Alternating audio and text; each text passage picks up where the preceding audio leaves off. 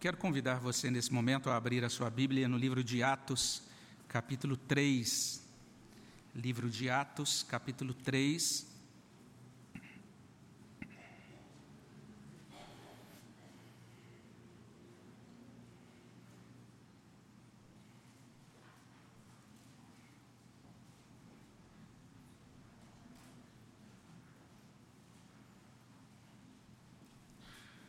Nós vamos ler os dez primeiros versículos desse capítulo, Atos 3, de 1 até 10.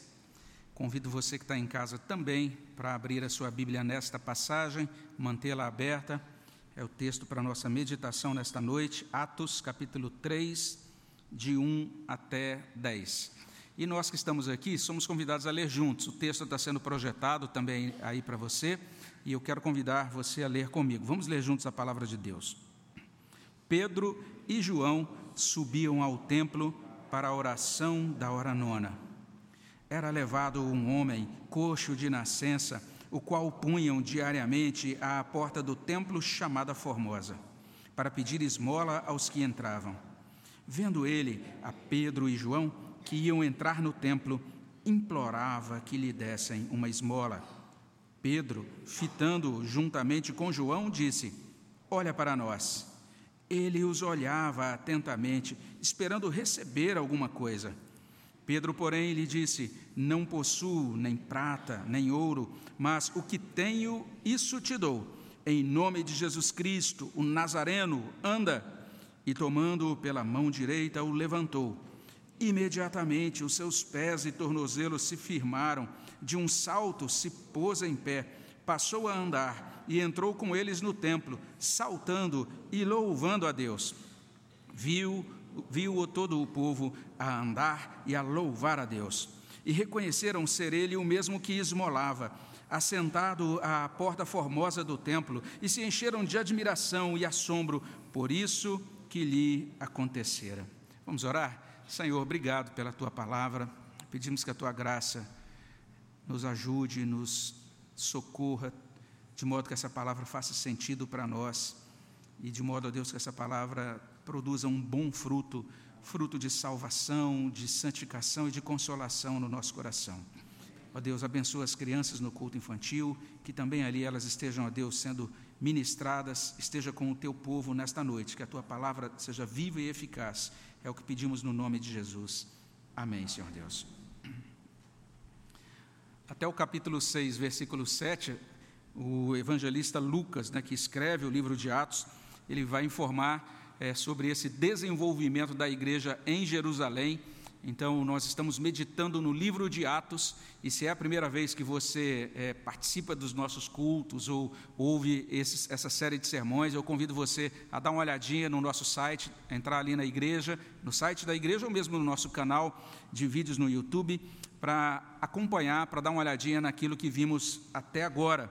Mas basicamente é isso, é o nascimento da igreja. Se você então faz essa pergunta, como é que surgiu a igreja nesses moldes, né, contemporâneos, a igreja com essa formatação que a gente tem hoje, ela surge ali. Ela de certa maneira existe desde o início da palavra de Deus. Os patriarcas, os servos de Deus do Antigo Testamento, todos, todos eles foram salvos por meio de Jesus Cristo e todos eles faziam parte do povo de Deus. A gente pode até usar essa expressão, né? Uma, existia uma igreja no Antigo Testamento, mas o nascimento da igreja, com essa configuração atual, é semelhante, por exemplo, à igreja, à igreja presbiteriana do Brasil, é algo que surge, é algo que acontece é, a partir do Pentecostes.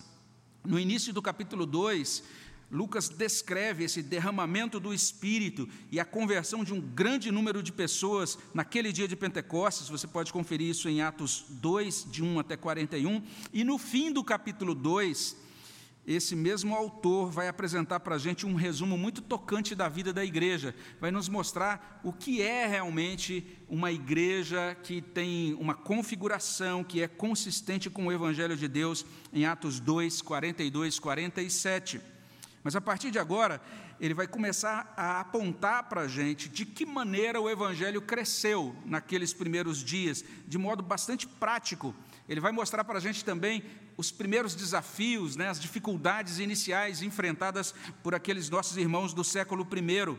E ele vai mostrar também é, de que maneira tudo isso que vai acontecer em Atos, ou tudo isso que é registrado em Atos, desdobra Atos 1,8 aquela palavra, mas recebereis poder ao descer sobre vós o Espírito Santo e sereis minhas testemunhas, tanto em Jerusalém como em toda a Judéia e Samaria, até os confins da terra. Então, nesse primeiro momento, estamos vendo a igreja em Jerusalém, depois ele vai mostrar como é que essa igreja se estendeu para a Judéia, como é que ela se estendeu para Samaria e até os confins. Não seria esquisito, não seria nenhum absurdo você enxergar a trilha da graça de Deus neste relato de Atos 3, que a gente terminou de ler. E nos outros relatos seguintes isso continua, não é? Mas a gente pode olhar para esse relato e encontrar essa taça de Deus, ou se a gente quiser usar o vocabulário do próprio Senhor Jesus Cristo, né, a trilha do testemunho, que Jesus falou sobre isso em Atos 1:8, esse testemunho que vai alcançando e modificando as vidas. E essa narrativa que a gente terminou de ler permite considerar três coisas. A primeira, que a graça de Deus mobilizou para a oração. Você pode conferir isso em Atos capítulo 3, versículo 1. Além disso, a graça de Deus operou maravilhas, e você verifica isso no trecho, no trecho mais longo aí, versos 2 até 8. E além disso, ou até por conta disso, por conseguinte, a graça de Deus impressionou corações e mentes naquela tarde em Jerusalém. Então foi isso que aconteceu. Quando olhamos para Atos capítulo 3, a gente vai descobrir, em primeiro lugar, que a graça de Deus mobilizou aqueles irmãos para a oração. Está aí no verso 1. Pedro e João subiam ao templo para a oração da hora nona. Isso está simplesmente é, também desdobrando outros tópicos, porque é assim que Lucas faz. Ele apresenta alguma coisa no capítulo 1 de Atos, e vai agora é, voltando a esses temas até o final do livro, não é? Então, lá no iníciozinho, olha, melhor dizendo, lá no capítulo 2, ele disse nos versos 42 e 46 o seguinte: ele diz que após o Pentecostes, os cristãos perseveravam nas orações, está lá no verso 42. E no verso 46, ele diz que eles persevera, perseveravam diariamente, unânimes, no templo então, essas duas coisas são mostradas agora, porque Pedro e João estão subindo ao templo para fazer o quê? Para participar desta oração da hora nona. O templo, então, nesse primeiro momento do livro de Atos, ele continua sendo usado pelos cristãos, usado para pregação, usado para ensino. Não nos esqueçamos disso. Cerca de 3 mil pessoas foram batizadas, muitas delas permaneceram em Jerusalém, certamente algumas é, creram e foram para outros lugares, né, daqueles aqueles pontos da diáspora que são apontados lá no capítulo 2, mas existia uma grande congregação que de vez em quando precisava ser reunida inteira para receber o ensino dos apóstolos ou para participar é, de momentos litúrgicos ou de oração em conjunto. Então o templo continua sendo usado, mas ganha relevo esses seguidores de Jesus Cristo, né, ou seja, Pedro e João se movimentando para a oração. Olha só que interessante. A gente vai aprendendo aqui em Atos que o cristianismo primevo, esse cristianismo primitivo, ele nasceu no solo do judaísmo devotado a Deus. Esse cristianismo primitivo era um cristianismo que a gente pode chamar de cristianismo devocional, um cristianismo de oração. Essa é uma característica daquela igreja. Então, Atos não está falando aqui de uma igreja pentecostal, ou de uma igreja metodista, ou de uma igreja presbiteriana. Ele está falando da igreja de Cristo nos seus primórdios, do Pentecostes. E olha só esses apóstolos, esses seguidores de Jesus Cristo, subindo ao templo para a oração. O autor de Atos também menciona a oração da hora nona. Olha só que interessante isso. Um servo de Deus vai informar que o dia do judeu era dedicado ao Senhor, ele era repartido em momentos específicos de culto e de oração. Isso acontecia não apenas na vida privada, mas acontecia no templo. Então existia uma liturgia repetida todos os dias do templo. Isso é bem interessante para a gente compreender. Quando fala então de oração da hora nona, é porque o dia era repartido então em três momentos. Existia a chamada O primeiro momento era chamado de hora terceira, que era às nove horas da manhã, você vai ver lá em Atos capítulo 2, versículo 15, o apóstolo Pedro dizendo: Olha, irmãos, aqui nós não estamos embriagados, porque ainda é hora terceira, ou seja, ainda são nove horas da manhã. O segundo momento era chamada hora sexta, era o meio-dia. O terceiro momento era a chamada hora nona, às 15 horas. E um estudioso chamado Garland, ele diz o seguinte: a hora da oração se refere ao culto tamide. Então, esse era o nome da celebração naquele horário, realizada naquela hora. Na verdade, esse culto acontecia às nove da manhã e às três da tarde. O objetivo dessa reunião, tanto das nove da manhã quanto das três da tarde, era reunir o povo e, naquele momento, era oferecido sacrifício para o perdão dos pecados do povo. Isso foi estabelecido lá no Antigo Testamento, lá em Êxodo 29, de 38 a 42, ou Números 28, 28. Isso então se repetia todos os dias. Esta hora em que os apóstolos sobem para orar, era a hora do culto ao Senhor, culto cujo foco, cujo tema era o perdão dos pecados do povo. Então entendamos isso: o Espírito Santo foi derramado sobre os primeiros cristãos. Uma das consequências desse derramamento do Espírito Santo foi o Espírito Santo, a própria graça de Deus, movendo a igreja para orar. A graça de Deus mobilizou para, para a oração. Então, esse é o primeiro ponto importante desse relato de Atos, capítulo 3. Mas não apenas isso, em segundo lugar, a gente pode notar que a graça de Deus operou maravilhas. Ela moveu os apóstolos para orar, e em seguida, olha o que acontece a partir do verso 2 até o verso 8. A gente vai ler, vai ler no verso 2 o seguinte: que era levado um homem coxo, de nascença, o qual punham diariamente à porta do templo chamada Formosa. Então, se o primeiro movimento do texto foi esse movimento de Pedro e João indo, subindo até o templo para oração, o segundo movimento é o de algumas pessoas, essas pessoas não são identificadas, mas o texto vai dizer isso. Algumas pessoas levando agora esse homem para receber as esmolas do dia. Então chegou o momento que eles estavam ali colocando aquela pessoa para receber as esmolas, especialmente talvez as esmolas da tarde, não é? Mas o homem é deixado diante dessa porta chamada Formosa, Provavelmente alguns dizem que corresponde à chamada porta de Nicanor, ou a porta oriental do Templo de Jerusalém, como existia naquele, naquele, naquele momento. E a gente pode até entender que existia uma boa razão para isso, né? É uma razão até estratégica, você colocar uma pessoa coxa ou aleijada na porta da igreja, no momento de um culto que era importante, que acontecia todos os dias, que recebia um fluxo muito grande então de participantes porque era, era um lugar realmente é, que era estratégico para você recolher dinheiro, para você, é, enfim, pedir esmolas.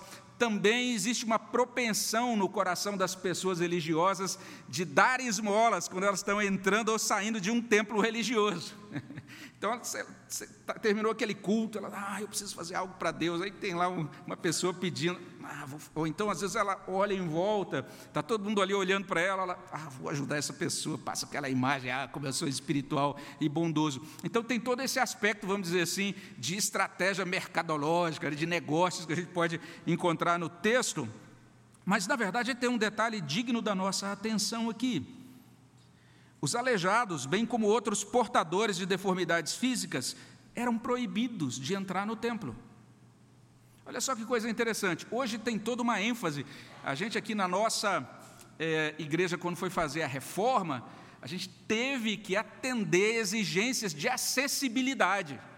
Porque toda a ênfase hoje é você, em todos os prédios, né, em todas as instituições, você abrir todas as oportunidades e facilitar de todos os modos para que todas as pessoas, especialmente aquelas que são portadoras de qualquer tipo de, de dificuldade física, eh, possam encontrar maneiras de acessar aquele prédio, aquelas instalações. Mas no Templo de Jerusalém não era assim. Então, uma pessoa com deficiência física não entrava no Templo de Jerusalém. E quando você olha para o relato, o texto diz que aquele homem era coxo de nascença, significa que ele nunca pôde entrar, nunca pôde. E a gente pode imaginar aquele homem ali sendo colocado na porta daquele templo todo dia. E provavelmente ele ouvia ali da porta os louvores. Ou quem sabe, trechos de leitura da palavra de Deus, ensino da palavra de Deus, ele conseguia discernir isso vindo lá de dentro do templo. Ou quem sabe é, as pessoas entrando ou saindo, né? especialmente as pessoas saindo, de repente até conversando umas com as outras, né? olha, hoje você viu o sacerdote, como foi bom o modo como ele ofereceu o sacrifício. Seria a versão ali do século I daquilo que a gente diz hoje, né? Oh, o culto foi uma bênção, né? Então, ali as pessoas comentando sobre isso na porta, ele ouvia, mas ele não podia entrar. Já parou para pensar no, no que significa isso? Hoje tem todo um movimento de acolhimento nas igrejas, até nesse sentido, né? Quando você chega na igreja e diz que é visitante, você diz, oh, toma aí, toma um kit, e tem um banco aqui para você, que é água, com gás, sem gás, uma série de coisas que a gente faz de tudo para acolher. Mas naquela época, ele não podia entrar. E nesses termos, a deficiência física daquele homem configurava marginalização. Ele era um marginal, no sentido de que ele vivia à margem da sociedade, da comunidade. Era isso que ele experimentava. Ele era um excluído, porque era pobre, porque era doente, porque era inadequado para o culto. Ele era considerado alguém que, por ser imperfeito, não podia cantar louvores na companhia de irmãos de fé diante do Deus perfeito. Essa era a situação daquele homem. Isso informa sobre a frieza institucional do Templo de Jerusalém. Dê uma olhadinha no final de Atos 2, Atos 2, 42 e 47. Aqueles que creram, aí vai dizer como que a igreja vivia, e a gente olha para aquela igreja, eles perseverantes, unidos, comendo uns com os outros, louvando ao Senhor. A igreja, depois do Pentecostes, que fervor, que amor! Olha só que relato lindo, Atos 2, 42 a 47. Agora olhe para o templo em Atos 3. Como diz um servo de Deus, o templo não oferece cura nem ajuda alguma, apenas exclusão. Essa é a situação. Mas olha só, a graça de Deus realiza maravilhas. A gente pode conferir isso a partir do verso 3 até o verso 5. Uma coisa, por exemplo, que se destaca de 3 a 5 é esta ideia que se repete de ver. Olha só que interessante. O, o homem coxo vê os apóstolos, os apóstolos o veem. E você vai encontrar isso, verso 3, vendo ele, verso 4, fitando, verso é, também no verso 4, olha para nós. E olha só no verso 5, ele os olhava. Essa ênfase em ver não é incidental. Ela é muito importante aqui. Primeiro, porque a Bíblia começa nos ajudando a compreender que Deus vê. Muitas vezes a gente lê o relato da criação e tem tanta coisa que chama a nossa atenção ali, é ou não é? O fato de que Deus cria pelo poder da palavra, disse Deus, né? que Deus está criando e organizando, porque não apenas a gente encontra haja, ou então é, que isso seja assim, que surja isso e aquilo, mas também a organização de Deus separando as coisas por espécies, né? e ajustando toda a criação, embelezando a criação. Mas, mas tem uma palavrinha que se repete em Gênesis 1, 4, 10, 12, 19, 21, 25, 31. E viu Deus, e viu Deus, e viu Deus, e viu Deus. E a palavra, o verbo ver, é fundamental, especialmente até o capítulo 11 de Gênesis, porque é isso que acontece: Deus vê e Deus faz intervenções. Tem uma fala de Agar em Gênesis 16, 13, quando ela pensou que ia morrer, estava ali com um menino dela no deserto, sendo é, mandada para fora e de repente ela tem um encontro com o Senhor, Deus se revela a ela, então ela diz assim, em Gênesis 16, verso 13: Então ela invocou o nome do Senhor que lhe falava: Tu és Deus que vê. Pois disse ela: Não olhei eu nesse lugar para aquele que me vê. Então agora vamos pensar em Atos capítulo 3, três horas da tarde. Aquele homem está parado na frente do templo pedindo esmolas. Naquela tarde, quando estava para ser celebrado o perdão dos pecados dentro do templo de Jerusalém, o Deus que perdoa os pecados viu um homem fora do templo de Jerusalém. E foi até ele e fez intervenção na vida dele. Que coisa maravilhosa! Aquele homem era impedido de aproximar-se da liturgia do perdão, mas ele estava prestes a desfrutar do perdão celebrado na liturgia. Olha que coisa impressionante Deus está fazendo nesse momento da história. E a graça divina propicia esses olhares de interesse mútuo, de interesse humano. Esse olhar expressando expectativa, necessidade, verso 3, vendo ele a Pedro e João, que iam entrar no templo, implorava que lhe dessem uma esmola os dois olhares de Pedro e João expressando atenção e compaixão no verso 4, Pedro fitando juntamente com João disse: Olha para nós, e tudo isso, tudo isso misturado aí no verso 5, ele os olhava atentamente, esperando receber alguma coisa. Então, esse é o primeiro milagre da graça. Olha só que impressionante. A graça capacitou pessoas para olhar umas para as outras. Capacitou os apóstolos para olharem para aquele pedinte, para aquele aleijado na porta daquele templo. E a partir daí seguiu-se a segunda maravilha. Qual foi a segunda maravilha? Olha só, o texto vai nos, nos mostrar isso a partir do verso 6. A graça de Deus ensejou cura e restauração a partir do encontro entre uma igreja pobre e um aleijado pobre. Verso 6.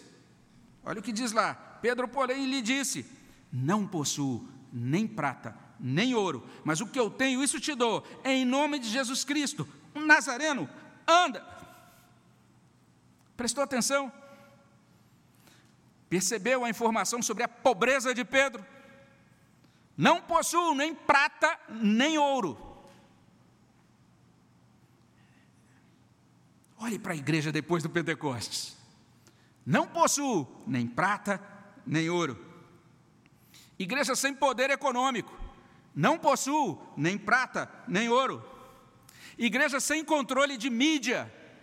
Não possuo nem prata, nem ouro. Igreja sem ambição política. Não possuo nem prata, nem ouro. Igreja sem interesse de dominar, ou de oprimir, incapaz de perseguir ou de maltratar, não possuo nem prata nem ouro. Igreja que em nenhum momento está prometendo riqueza aos seus fiéis, não possuo nem prata nem ouro. Igreja de, em Atos 3, praticando a missão na dependência de Deus. Então agora nós olhamos para Pedro e João, eles são os missionários de Jesus aqui em Atos 3. O que eles estão fazendo aqui? Ecoando, colocando em prática o ensino de Jesus em Lucas 10, 3 a 4. Lá em Lucas 10 a gente encontra Jesus encaminhando os discípulos para uma missão, e ele diz assim: Ide, eis que eu vos envio como cordeiros, estou lendo Lucas 10, 3 e 4. Eis que vos envio como cordeiros para o meio de lobos, não leveis bolsa, nem alforge, nem sandálias, nem celular com Apple Pay, nada disso. Você quer ser um cristão para enriquecer? Você quer ser um pastor para enriquecer? Entenda bem o que é o cristianismo de Atos. Não possuo nem prata nem ouro. Mas essa igreja, veja só, ela possui o que de mais precioso existe. Ela possui aquilo que é muito mais precioso do que prata e ouro. Essa igreja recebeu a salvação em Jesus, essa igreja recebeu o Espírito de Jesus, essa igreja recebeu Jesus, e isso capacita Pedro a dizer, a dizer aí no verso 6: em nome de Jesus Cristo Nazareno, anda. E é interessante que ele faz questão de destacar, em nome de Jesus Cristo, quem? O Nazareno. E a gente fala, que lindo, Jesus o Nazareno. A gente fica assim, tocado, que coisa charmosa e delicada e maravilhosa, podemos dizer, Jesus o Nazareno. Mas esse substantivo Nazareno evoca desprezo. Basta você conferir depois João 1,46. É Natanael que diz isso. De Nazaré pode sair alguma coisa boa? Então o que, que os apóstolos estão dizendo para esse homem? Olha que impressionante. Como propõe aqui o Lightfoot, ele diz simplesmente isso: que Pedro e João apresentam ao mendigo o redentor desprezado e amigo dos desprezados. Eles estão dizendo, esse que foi desprezado, que subiu aos céus e ressuscitou, e hoje é Salvador, é no nome dele, é isso que a gente tem para apresentar para você. E eles não usam a expressão em nome de Jesus como uma fala mágica, não é isso. O autor de Atos nos informa que o que está acontecendo aqui é outra coisa, eles estão continuando a obra de Jesus. Atos capítulo 1, verso 1 escrevi o primeiro livro, a Teófilo, para dizer as coisas que Jesus começou a fazer. Olha só, começou a fazer e a ensinar, porque essa é a ênfase de Atos. Jesus começou e agora a igreja vai continuar a fazer e a ensinar. A igreja vai continuar a obra de Jesus Cristo. Então o autor está dizendo isso, eles estão continuando a obra de Jesus. Pedro e João estão ministrando para Jesus, no caráter de Jesus, na dependência de Jesus e para a glória única de Jesus. Então, o poder não reside no nome de Jesus proferido como um mantra, e sim no próprio Jesus, que opera graça, que opera salvação por meio dos seus agentes missionários, dos, por meio dos seus agentes da missão. Ele os treinou para isso, lá em Lucas 10. Depois vai lá e confere. Que agora ele está usando a vida deles para continuar sua obra aqui em Atos 3. E a igreja pobre, a igreja que não tem prata nem ouro, ela é rica porque ela tem Jesus. E o aleijado pobre também foi enriquecido com a graça de Jesus, como a gente lê aqui a partir do verso 7. E tomando-o pela mão direita, o levantou imediatamente, os seus pés e tornozelos se firmaram, e de um salto se pôs em pé e passou a andar. Segunda maravilha, olha que coisa impressionante. Mas aí vem uma terceira. Ele entrou no templo. Olha o texto. E entrou com eles no templo, saltando e louvando a Deus. A gente olha para isso e a gente precisa entender o que significava isso para aquele homem. A vida inteira, desde menininho, quem sabe era colocado já ali como criança aleijada em frente do templo. Não podia entrar. E agora ele se vê de pé, curado. Olha só que coisa impressionante depois de esperar a vida inteira, ele não conseguia se conter, ele transbordava de alegria, ele transbordava de gratidão, ele transbordava de adoração. Absolutamente impressionante. A graça de Deus operou maravilhas. É o que a gente vê em Atos capítulo 3, aqui de 2 até o versículo 8. Isso conduziu a esse desfecho do relato. Ou seja, em terceiro lugar, vejamos que a graça de Deus impressionou corações e mentes. Porque a gente lê nos versos, 10, no verso, nos versos 9 e 10: Viu-o todo o povo a andar e a louvar a Deus. E reconheceram ser ele o mesmo que esmolava, assentado à porta formosa do templo, e se encheram de admiração e assombro por isso que lhe aconteceram.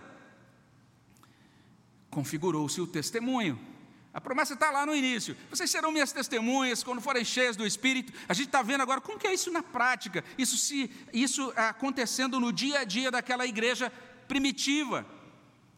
As pessoas reconheceram ser ele o mesmo que esmolava, assentado à porta formosa do templo. E que verbo precioso! Esmolava, porque ele não precisaria esmolar mais. Que coisa bonita!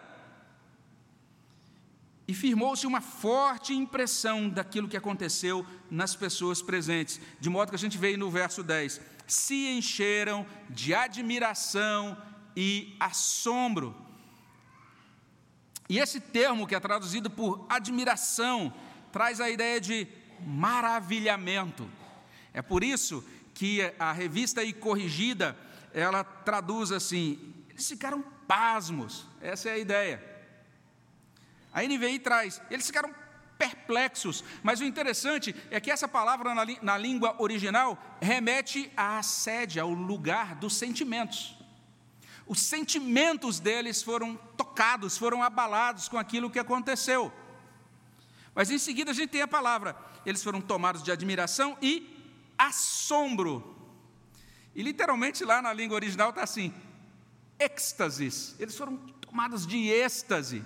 Mas ainda que a gente no português use êxtase de uma maneira quase assim para mostrar algo irracional, mas é uma palavra que significa literalmente alteração do estado da mente. Se refere à mente, à estrutura de racionalidade deles. Eles foram tocados nas emoções, se a gente puder, quiser usar essa palavra, no sentido de que eles foram afetados lá na sede dos seus sentimentos, e eles foram afetados na sua razão, uma vez que eles foram alcançados e tocados na sede da sua racionalidade. Então, resumindo, naquela tarde do século I, no Templo de Jerusalém, a graça de Deus impressionou corações e mentes. E quando a gente chega nesse ponto, uma vez que a gente chega nele, a gente já pode começar a concluir, como a gente sempre faz, recapitulando, né? Ou seja, olhando para livro de Atos, capítulo 3, de 1 até 10, a gente aprende que a graça de Deus mobiliza para a oração, a graça de Deus opera maravilhas, a graça de Deus impressiona corações e mentes, é isso que ela faz. E daí a gente pode pensar um pouquinho nesta questão da oração. É útil a gente verificar isso. Os apóstolos foram encaminhados para a oração. Mas agora, não sei se você percebeu, quando eles foram encaminhados para a oração, aquilo rapidamente se desdobrou em ação. Olha só que coisa interessante. Dito de uma outra maneira, aquela crítica aos cristãos devotados à oração, né? Algumas pessoas veem, por exemplo, um servo de Deus ou uma serva de Deus que é devotada à oração e diz: ah, essa pessoa é meio fanática, meio alienada, que ela só quer saber de orar, orar, orar, fica aí fugindo dos problemas práticos da vida, não é? Fica apenas mergulhado na comunhão mística, se esquece das coisas práticas. Entenda, isso não procede. Não é assim que acontece na vida com Deus. Toda vez que nós nos empenhamos na oração, Deus vai nos encaminhar para um trabalho prático. Comece, experimente, diga assim: Senhor, ajuda-me, Senhor Deus, a ser mais fiel na evangelização. Senhor, dá-me almas. Você vai ver que Deus vai colocar alguém na sua vida cheio de problemas, vai chegar, oh, você é crente, eu vi aí que você está indo com a Bíblia na mão, e aí você vai, vai perceber que as coisas começam a acontecer nesse sentido. Faça a experiência. Você ora de, manhã, de manhãzinha diz assim: Senhor, me faz humilde. Aí quando você sai da porta, alguém pisa no teu calo. O que aconteceu, né? Deus vai, vai trabalhar você, vai colocar coisas práticas relacionadas àquilo pelo qual você orou. Então, se nós queremos produzir muito para Deus, nós temos de orar muito. Foi isso, era assim que procedia o povo no tempo de Atos. Mas como que eu vou fazer isso? O texto de Atos nos dá uma dica. Ele está dizendo para a gente que seria muito útil, seria muito produtivo. Nós ganharíamos muito na nossa prática de oração se a gente simplesmente começasse a organizar o nosso dia em torno da oração, estabelecendo momentos fixos. Eles subiram para a oração da hora nona. Então eles já sabiam: opa, falta 15 minutos para a hora nona. Eu, agora tenho que ir para lá. É o meu momento de oração. Os judeus dividiam o dia em três horários para orar. Os primeiros seguidores de Jesus seguiram essa mesma prática. Os cristãos da reforma, Lutero, Calvino, Lutero tem até uma história interessante porque ele foi ao barbeiro e o barbeiro dele perguntou: Lutero, doutor Lutero, como é que eu faço para orar? Só pode me dar uma dica aí, como é que eu posso orar aí melhor, desenvolver, cultivar uma vida de oração? Aí Lutero falou: Ah, eu vou, te, eu vou pensar e, e depois respondo. Aí no outro dia Lutero trouxe para ele um livrinho que Lutero escreveu sobre a oração. E se você quiser receber esse livro de Lutero sobre oração, me mande uma mensagem que eu vou mandar em PDF para você, para você ver o ensino de Lutero sobre oração. Que coisa impressionante. Eu fico imaginando aquele barbeiro dele. Puxa, imagina se eu pedisse algo sobre predestinação. Ele ia trazer uma enciclopédia, né? uma coisa assim. Mas um ensino muito prático de Lutero. Você vai perceber ali por que Lutero, como dizem, orava entre três e quatro horas por dia. Basta você verificar como ele procedia na oração. E por que, que ele produziu, porque ele foi esse paladino da reforma. A gente olha para hoje. Hoje tem igreja que se mobiliza para oração. No próximo final de semana, no período da manhã, eu convido você a estar aqui na igreja. Nós vamos receber aqui um servo de Deus da Coreia do Sul. E esse servo de Deus é um homem que ora extensamente, profundamente pela, por sua igreja. Um homem que realmente é um modelo de vida de oração. Ele vai estar falando com a gente sobre isso no próximo domingo. Então, convido você a estar aqui para ouvi-lo no período da manhã. E lá na igreja da Coreia a gente vê isso, muita oração, oração organizada, crentes tirando férias para dizer, dizendo assim: vou dedicar 21 dias das minhas, das minhas férias para ir para a montanha de oração ficar 21 dias orando. Você fala, como que é isso? Você chega às 5 e meia da manhã, a igreja está aberta, você vai encontrar ali duas, três mil, em determinadas igrejas, dez mil pessoas orando às cinco e meia da manhã, todos os dias, todos os dias, todos os dias. O cristianismo ele é marcado por oração. O cristianismo chama a muita oração. O cristianismo chama a oração organizada. O cristianismo chama a oração enfatizada. O cristianismo chama a oração repetida. Quando você viaja para o exterior é interessante. E eu me lembro, numa das viagens, eu acho que foi essa viagem à Coreia, acho que a gente fez ali uma, uma parada em Dubai. E lá no aeroporto, tinha lá uma salinha, que era uma espécie de espaço dedicado à oração para os muçulmanos. Eles disseram: Nós temos que ter, qualquer, oração, qualquer é, aeroporto que queira atender muçulmanos tem que ter um espaço, porque eles quando dá o horário da oração deles, eles param tudo que estão fazendo e vão ali para apresentar o seu salat. Cinco orações diárias, todos os dias, eles entendem. Chegou a hora da oração. Então, só um minutinho, é, fica à vontade aí que agora eu vou ali orar. Ele vai lá, oferece oração e depois volta e retoma a conversa. Então, nós temos aqui um desafio para mim, também para você. Vamos começar a subir para orar no templo, lá na hora nona, né, como faziam os discípulos, ou seja, praticar uma oração regular. E você fala, ah, pastor, isso aí é coisa dos judeus, não tem muita coisa com a gente. Olha o seu inário, olha o hino 129. O hino 129, o título dele, Vigilância e Oração, fala, ele começa dizendo assim: bem de manhã. E depois, na estrofe seguinte, ele diz, ao meio-dia. E depois ele diz, do dia ao fim, após os seus lidares.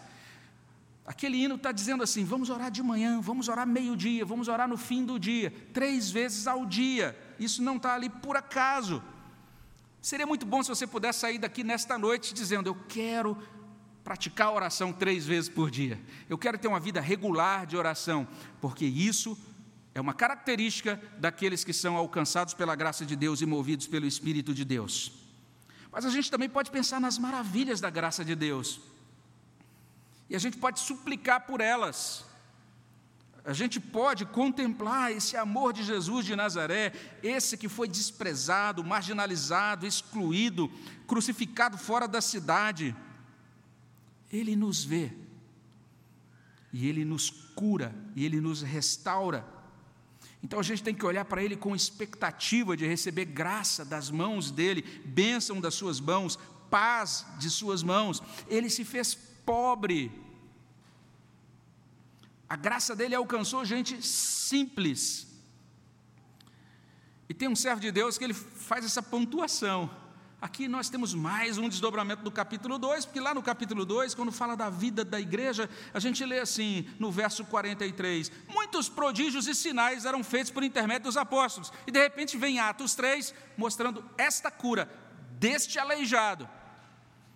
Então, esse estudioso diz assim: a cura do aleijado não foi o único milagre que os apóstolos realizaram, mas ela foi escolhida porque ela representa a dádiva da salvação que a pregação do Evangelho oferece a todos, especialmente aos marginalizados e excluídos. Então, Jesus revela, por meio desse momento, que a graça dele alcança os pobres, aqueles que se sentem excluídos aqueles que entendem que são desprezados, aqueles que entendem que foram abandonados, aqueles que se sentem órfãos nesse mundo, largados nesta vida. O Redentor vê e cura e restaura. E se somos cristãos, nós temos de deixar de lado essa expectativa de querer receber de Deus o que Ele não promete no Evangelho. Então, se você está na igreja porque você pensa que vai ficar rico, isso não é o Evangelho. Não tenho nem prata e nem ouro, é o que disse Pedro. Nós temos que abandonar todo projeto de riqueza e poder baseados na carne. Nós temos que assumir o cristianismo simples dos evangelhos e de Atos.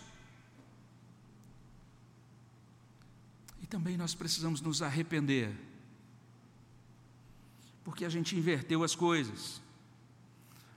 Como indivíduos, como igreja, a gente ouviu o canto da sereia do mundo, e a gente, mesmo afirmando-se crente ou nos afirmando crentes, a gente passa a investir nossa energia, nossa inteligência, nossas forças, simplesmente para a gente ganhar dinheiro e acumular coisas, e depois que a gente acumula, acumular a nova versão dessas coisas, e depois ampliar o nosso patrimônio e aumentar o nosso portfólio de realizações, e também colocar mais um quadro na parede com outro certificado de realização de um pós, pós, pós, alguma coisa. Recebereis poder. Recebereis poder recebereis poder, é a promessa do Evangelho. Então, arrependamos-nos, porque hoje nós possuímos tanta prata, nós possuímos tanto ouro, mas a gente não consegue mais, mais dizer, em nome de Jesus, o Nazareno anda. A igreja tem muito recurso e pouco poder. Por fim, nós podemos e devemos experimentar Deus tocando o nosso sentir e o nosso pensar. Ele produziu essa impressão naquelas pessoas, ele impressiona a nossa mente e o nosso coração. Então, que o nosso sentir, as coisas de Deus, seja um sentir inteligente. Olha que coisa doida. Paulo fala sobre isso aos Romanos, capítulo 12. Ele diz: Olha, nós precisamos agora, em razão de tudo que Deus fez, nós devemos agora experimentar isso que é chamado de culto racional, um culto que renova a mente. E que o nosso pensar nas coisas de Deus, quando você for lá estudar os textos doutrinários, teológicos, ou quando você estiver lá no Twitter, ou seja, na tua rede social, né, é, entendendo que ali talvez você vai encontrar uma discussão teológica, ou no meio de uma discussão daquela, que eu recomendo que você não entre, mas algumas pessoas gostam disso, né? fazer o quê? Mas quando você estiver então fuçando essas coisas da sabedoria teológica, ou você estiver pensando nas coisas de Deus, que esse pensar nas coisas de Deus seja fervoroso, seja transbordante de sentimento, como a gente pede na quarta estrofe do hino 47. Tem gente que fala, ah, esse negócio de sentimento é coisa de pentecostal. Então, olha lá para o seu inário, o hino 47, porque lá a gente diz na quarta, na quarta estrofe assim: Louvamos-te, ó Deus, e rogamos, Senhor, dá-nos sempre sentir teu poder e o teu amor. Que coisa boa, quando angustiado, amargurado, você sente o poder e o amor de Deus. E que sentindo esse poder, sentindo esse amor, nós cumpramos a missão. Não apenas porque hoje é domingo missionário, mas porque é o nosso papel nessa, nessa vida e nesse mundo. Que nós possamos cumprir a missão celebrando a maravilhosa graça do Senhor e nos encomendando aos cuidados de Jesus, que é o nosso redentor e também é o nosso mestre. Vamos orar sobre isso? Senhor, abençoa com a tua palavra os nossos corações, aplica aquilo que vem do Senhor nas nossas vidas e nos ajude, nos transforme. Esteja, Deus, derramando a tua graça sobre nós, no nome de Jesus. Amém.